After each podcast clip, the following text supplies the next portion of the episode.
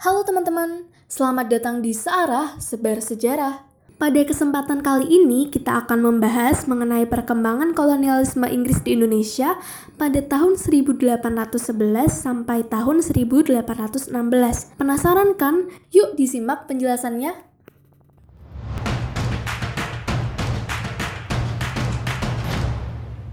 Pada tanggal 3 Agustus tahun 1811, Inggris melancarkan serangannya ke wilayah Hindia Belanda yang pada saat itu dipimpin oleh Janssen. Melalui proses diplomasi antara Janssen dan Inggris, akhirnya pada bulan September tahun 1811, William Janssen menyerah kepada Inggris di Tuntang melalui sebuah perjanjian atau yang dikenal dengan kapitulasi Tuntang. Ditandatanganinya pada tanggal 18 September tahun 1811. Dengan berkuasanya Inggris di Indonesia, maka Indonesia kembali memasuki era baru dalam sistem penjajahan di bawah penjajahan Inggris yang juga menyoroti eksploitasi sumber daya alam, terutama dalam sektor pertanian dan perkebunan. Ditunjuklah Thomas Stamford Raffles sebagai wakil pemerintah Inggris di Hindia Belanda.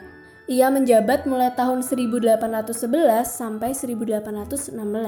Berdasarkan pengalaman dan keterampilannya dalam menjalankan roda pemerintahan di negeri jajahan, Ketika di Indonesia, Raffles ingin menciptakan suatu sistem ekonomi yang bebas dari segala unsur paksaan dan penindasan serta pengeksploitasian negara jajahan secara besar-besaran. Nah, menurut Raffles, sistem penyerahan wajib kerja paksa atau kerja rodi pada masa Dendles akan memberikan tindakan penindasan yang menyengsarakan rakyat jajahan sehingga sikap eksploitatif terhadap tenaga mereka tidak akan mendorong semangat kerja penduduk yang akhirnya akan merugikan negara penguasa.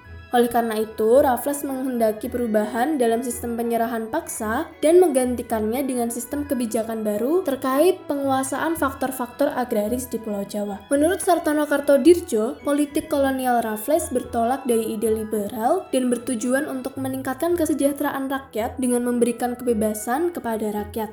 Nah, teman-teman, pelaksanaan politik liberal itu berarti bahwa struktur tradisional dan feodal perlu dirombak dan diganti dengan sistem yang baru didasarkan atas prinsip legal rasionalitas.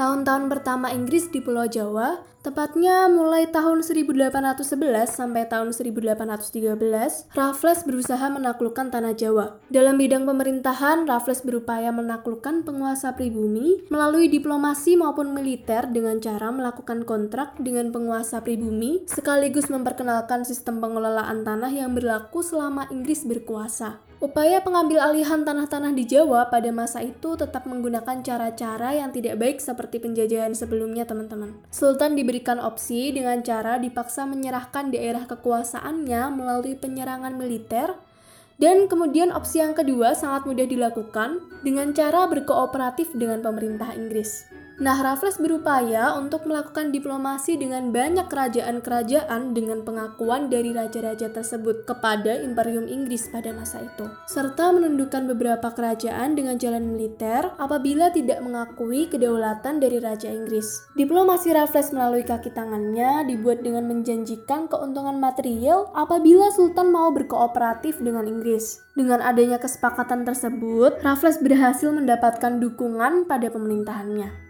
Di Yogyakarta sendiri, Sultan Hamengkubuwono II memiliki kekuasaan yang cukup luas. Pada masa itu, sulit ditaklukkan oleh Inggris karena Sultan Hamengkubuwono II tidak mau bekerja sama dengan pemerintah kolonial mana pun.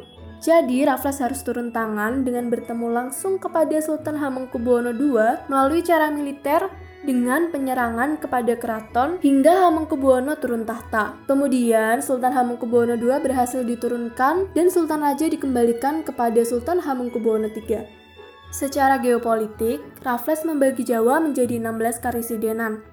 Kebijakan Raffles di bidang ekonomi, selain melaksanakan sewa tanah, Raffles juga menghasilkan penyerahan wajib setiap karisidenan sebesar 50 pon setiap tahunnya. Raffles menghapus perbudakan dengan cara memperlakukan pajak bagi rakyat yang memiliki budak. Pajak digunakan sebagai penghapusan praktek perbudakan untuk kemaslahatan umat secara umum. Selain itu, Raffles juga membuat kebijakan melarang polisi yang akan menahan budak apabila hendak berusaha membebaskan diri. Raffles juga menghapus sistem monopoli lada dan membebaskan rakyat menanam tanaman agar pertanian dapat berkembang. Pada masa pemerintahannya, Raffles berupaya untuk melakukan land rent atau sewa tanah Nah, sewa tanah ini merupakan sebuah sistem peraturan perpajakan di mana hak menggunakan atau menguasai tanah didasarkan atas hubungan sewa-menyewa dengan memposisikan petani pemilik dan menggarap lahan tanah sebagai penyewa yang diharuskan menyetorkan hasil-hasil produksi kekayaan tanah berdasarkan ketentuan perpajakan yang telah dibuat oleh pemerintah Inggris. Kebijakan sewa tanah ini oleh Raffles bukanlah hal baru bagi pemerintah Inggris, karena kebijakan tersebut nyatanya sudah diterapkan di India dan sukses membawa keuntungan besar bagi EIC yang bermarkas di Calcutta, India. Akan tetapi, keberhasilan sewa tanah yang dialami EIC di India nyatanya tidak tercapai saat kebijakan tersebut diterapkan di Pulau Jawa. Akan tetapi, keberhasilan sewa tanah yang dialami EIC di India nyatanya tidak tercapai saat kebijakan tersebut diterapkan di Pulau Jawa. Bahkan setelah melakukan persiapan yang sangat matang sekalipun dengan detail mempelajari karakteristik Pulau Jawa, baik secara geografis dan etnografi di Jawa kala itu, pelaksanaan sewa tanah sebagai cara eksploitasi telah mengalami kegagalan. Selama kurun pelaksanaannya, sewa tanah berdampak pada terbebaninya rakyat. Praktik kebijakan dalam sewa tanah tetaplah eksploitatif dan sama sekali tidak menyejahterakan masyarakat Jawa sampai berakhirnya masa pemerintahan Inggris di Jawa. Ada hal menarik yang dilakukan Raffles pada masa pemerintahannya di Hindia Belanda, teman-teman. Walaupun inti dari sewa tanah itu sendiri harus terdiri dari penghapusan sistem feodalisme, karena tanah merupakan milik pemerintah, dalam praktiknya Raffles mengikuti jejak Dendels terkait kepemilikan tanah yang ia buat. Raffles memperluas tanah partikelir di Jawa dengan cara menjual beberapa persil tanah milik pemerintah di wilayah sekitar Batavia, Karawang, Priangan, Semarang, Surabaya, dan Sukabumi. Tidak diketahui seberapa banyak Raffles menjual tanah pemerintah. Dalam penjualannya biasanya berupa persil dengan batas yang telah ditentukan. Tanah tersebut dijual karena negara mengalami defisit anggaran. Atau adakah kemungkinan adanya kepentingan pribadi di dalamnya? Mari kita analisis kembali.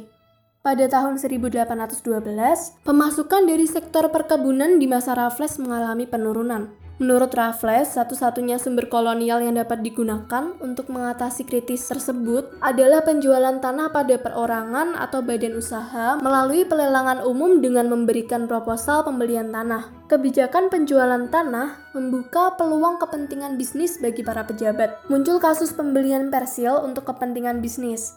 Contohnya, Raffles memberikan tanah persil nomor 7 kepada De Wilde yang menawar sejumlah 35.000 dolar Spanyol Padahal Frisa menawar dengan harga 37.000 dolar Spanyol. Hal tersebut tidak diketahui secara pasti mengapa Raffles memberikan tanahnya pada Wilde. Tapi, Raffles menjelaskan dia tertarik dengan proposal milik Wilde karena Wilde ingin mengembangkan usaha peternakan kuda dan lembu. Raffles kemudian mengakhiri pemerintahannya di Hindia Belanda pada tahun 1816. Pemerintah Inggris sebenarnya telah menunjuk John Vendel untuk menggantikan Raffles, tapi pada tahun 1814 sudah diadakan konvensi London. Salah satu isi dari konvensi London adalah Inggris harus mengembalikan tanah jajahan di Hindia kepada Belanda.